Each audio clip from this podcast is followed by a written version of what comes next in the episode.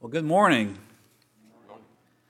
It is good to be here with you this morning as we gather here in the sanctuary and also as we gather on our virtual platforms, just to be able to gather as a family of Christ and to worship God and glorify God here in this space. Space is a very important thing. Space tells us a lot about who we are, whose we are, and how we see the world.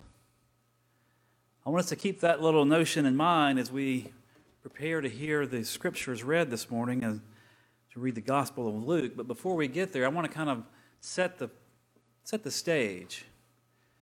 In Luke chapter 5, Jesus has called his disciples, and they have followed him.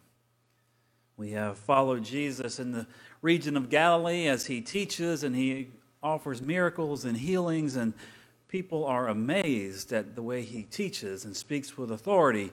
They are amazed at what they see him do heal people.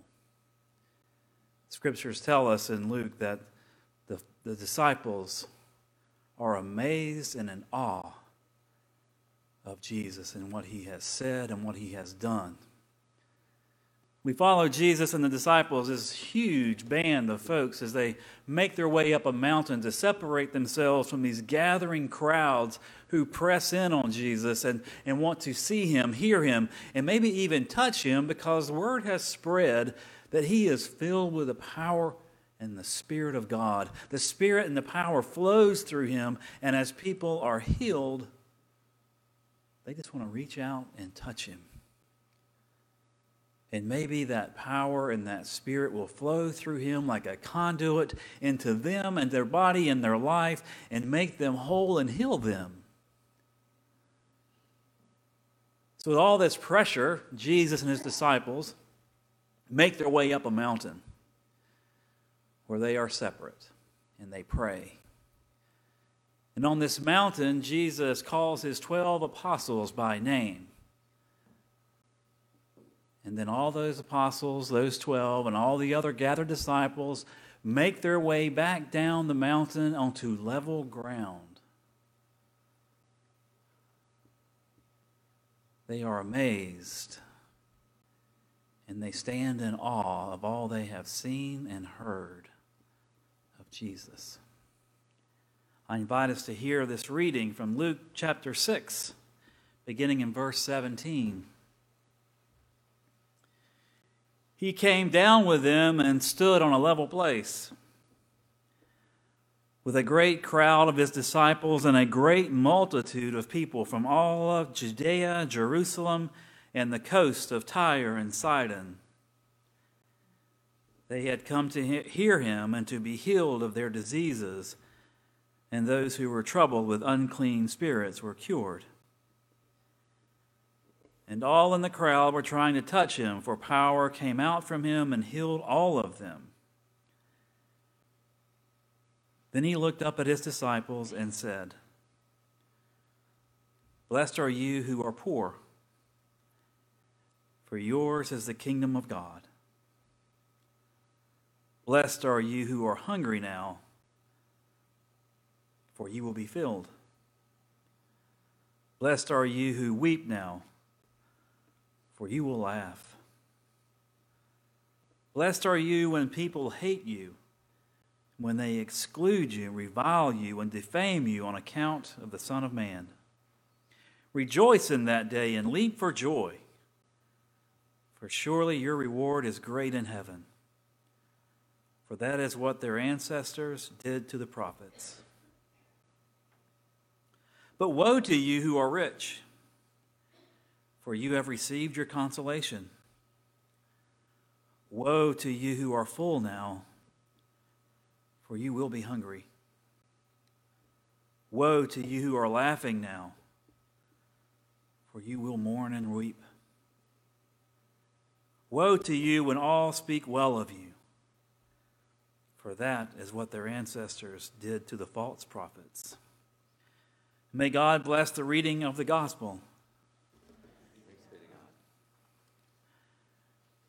Well, we've been kind of making our way through this little uh, series on chaos, and we talked last week about how chaos comes into our lives, and we find ourselves on the edge of chaos even when we don't realize it. We find ourselves getting sick, and the ones we love are ill. We find ourselves facing loss and death. Life changing plans don't go as planned. Things just kind of fall apart and it feels like deep chaos.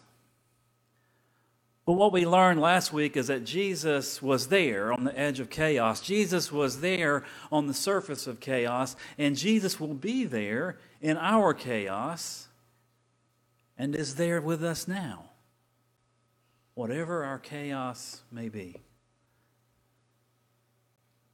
We can even read the scriptures to to find that Jesus provides for us, sustains us from the depths of chaos. Now that's a that's that's the gospel. That's the good news. So no matter where we are, no matter how shallow or deep we find ourselves in chaos, Jesus is with us, sustaining us. But chaos comes in all kinds of varieties, and all sizes and all depths and in ways that we would never expect. This passage in front of us is a good sign, a good image of the chaos that can befall us. Chaos that we would never imagined. And when I was serving in, in Fort Walton Beach, Leanne and I lived in the parsonage and we attended Trinity and worked at Trinity United Methodist Church, and there was, uh, um, I, don't, I don't know the numbers. There were so many retired Air Force personnel in that church. I bet 85% of that church and that congregation was retired military. And they had some of the greatest stories. Oh, I would go to a Thursday morning Bible study, and they would spend half the time sharing these incredible, unbelievable stories.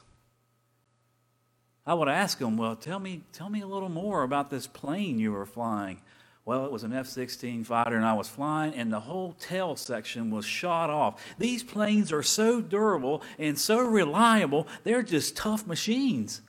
I said, the whole tail section, well, just about the whole tail section was shot off. I said, where were you? Oh, I can't tell you.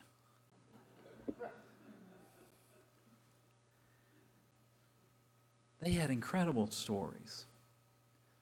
I was talking to one of these pilots who actually served in Marine Corps first, and then he went to the Air Force, and he flew um, F-4 fighter planes in the late 60s, early 70s, and then he went to fly gunships. And he was telling me about flying these F-4s. He said we would do these maneuvers and training exercises. We would fly from one base to another, and, and we would, as a, as, a, as a squadron, we would see how fast we could get there.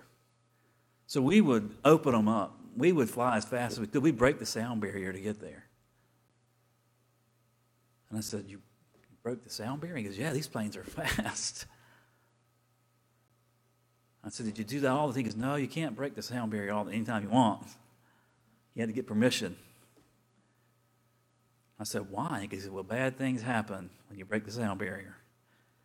I said, You care to elaborate? And he's like, Not a word.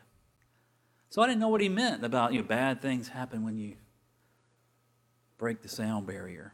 So I had, had to go back and read. So I went to the internet and read about what happens when you break the sound barrier.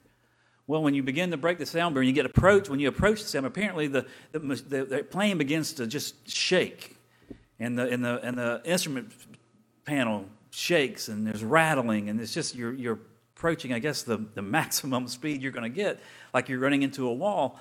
And then all of a sudden you break through, and there's this loud sonic boom, which wreaks havoc on the ground. And so apparently, after about 40,000 complaints to the Air Force about sonic booms, the federal government, FAA, in 1973 said no more overland supersonic flights. And that's, I guess that's what, I guess that was the trouble.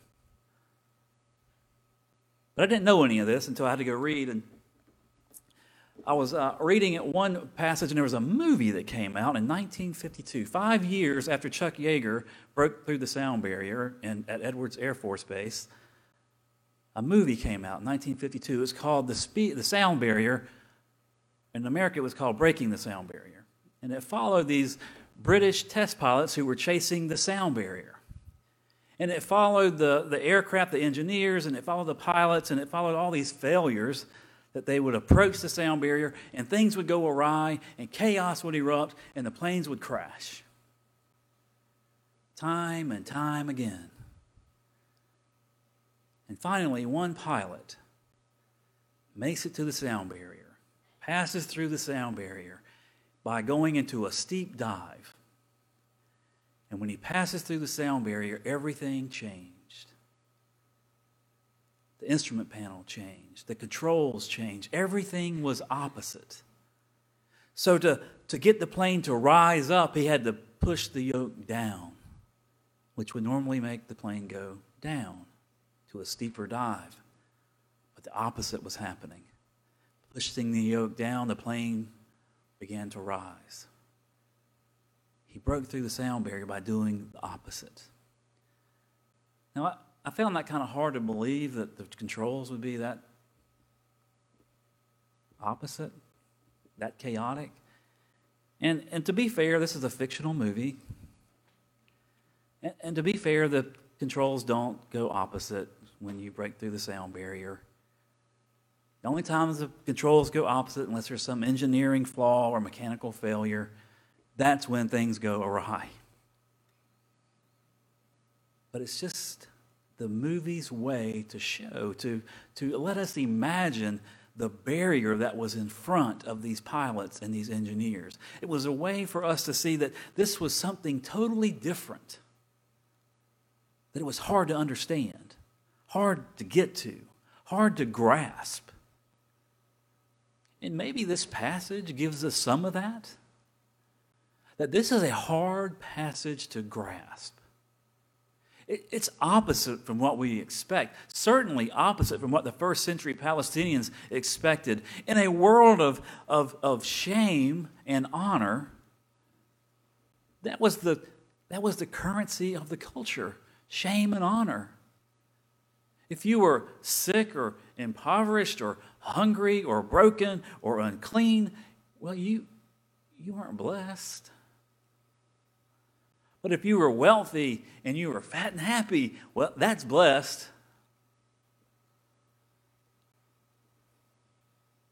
Jesus comes along, makes his way down this mountain to this level ground, what we call the, the Sermon on the Plain. It's, it, it's, it's also very similar to the Sermon on the Mount, which is found in Matthew.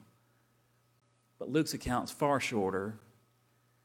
And rather than a mountain, Jesus is on a plain with all of his disciples and his apostles gathered there around him. And all of these crowds seeking healing, seeking hope, seeking wholeness, he begins to teach. But he's teaching his disciples those apostles. The scriptures tell us he looks up at his disciples and begins to teach. And we are invited in to overhear this lesson. What does he tell his disciples? What does he want them to know about life and the kingdom of God? It's not what they expected, it's not what we would expect. Blessed are you when you're hungry Blessed you who are poor. Blessed are you who weep, who mourn. Blessed when people curse you and revile you. And woe to the rich. Woe to those who laugh. Woe to those who are full. Woe to those who are accepted.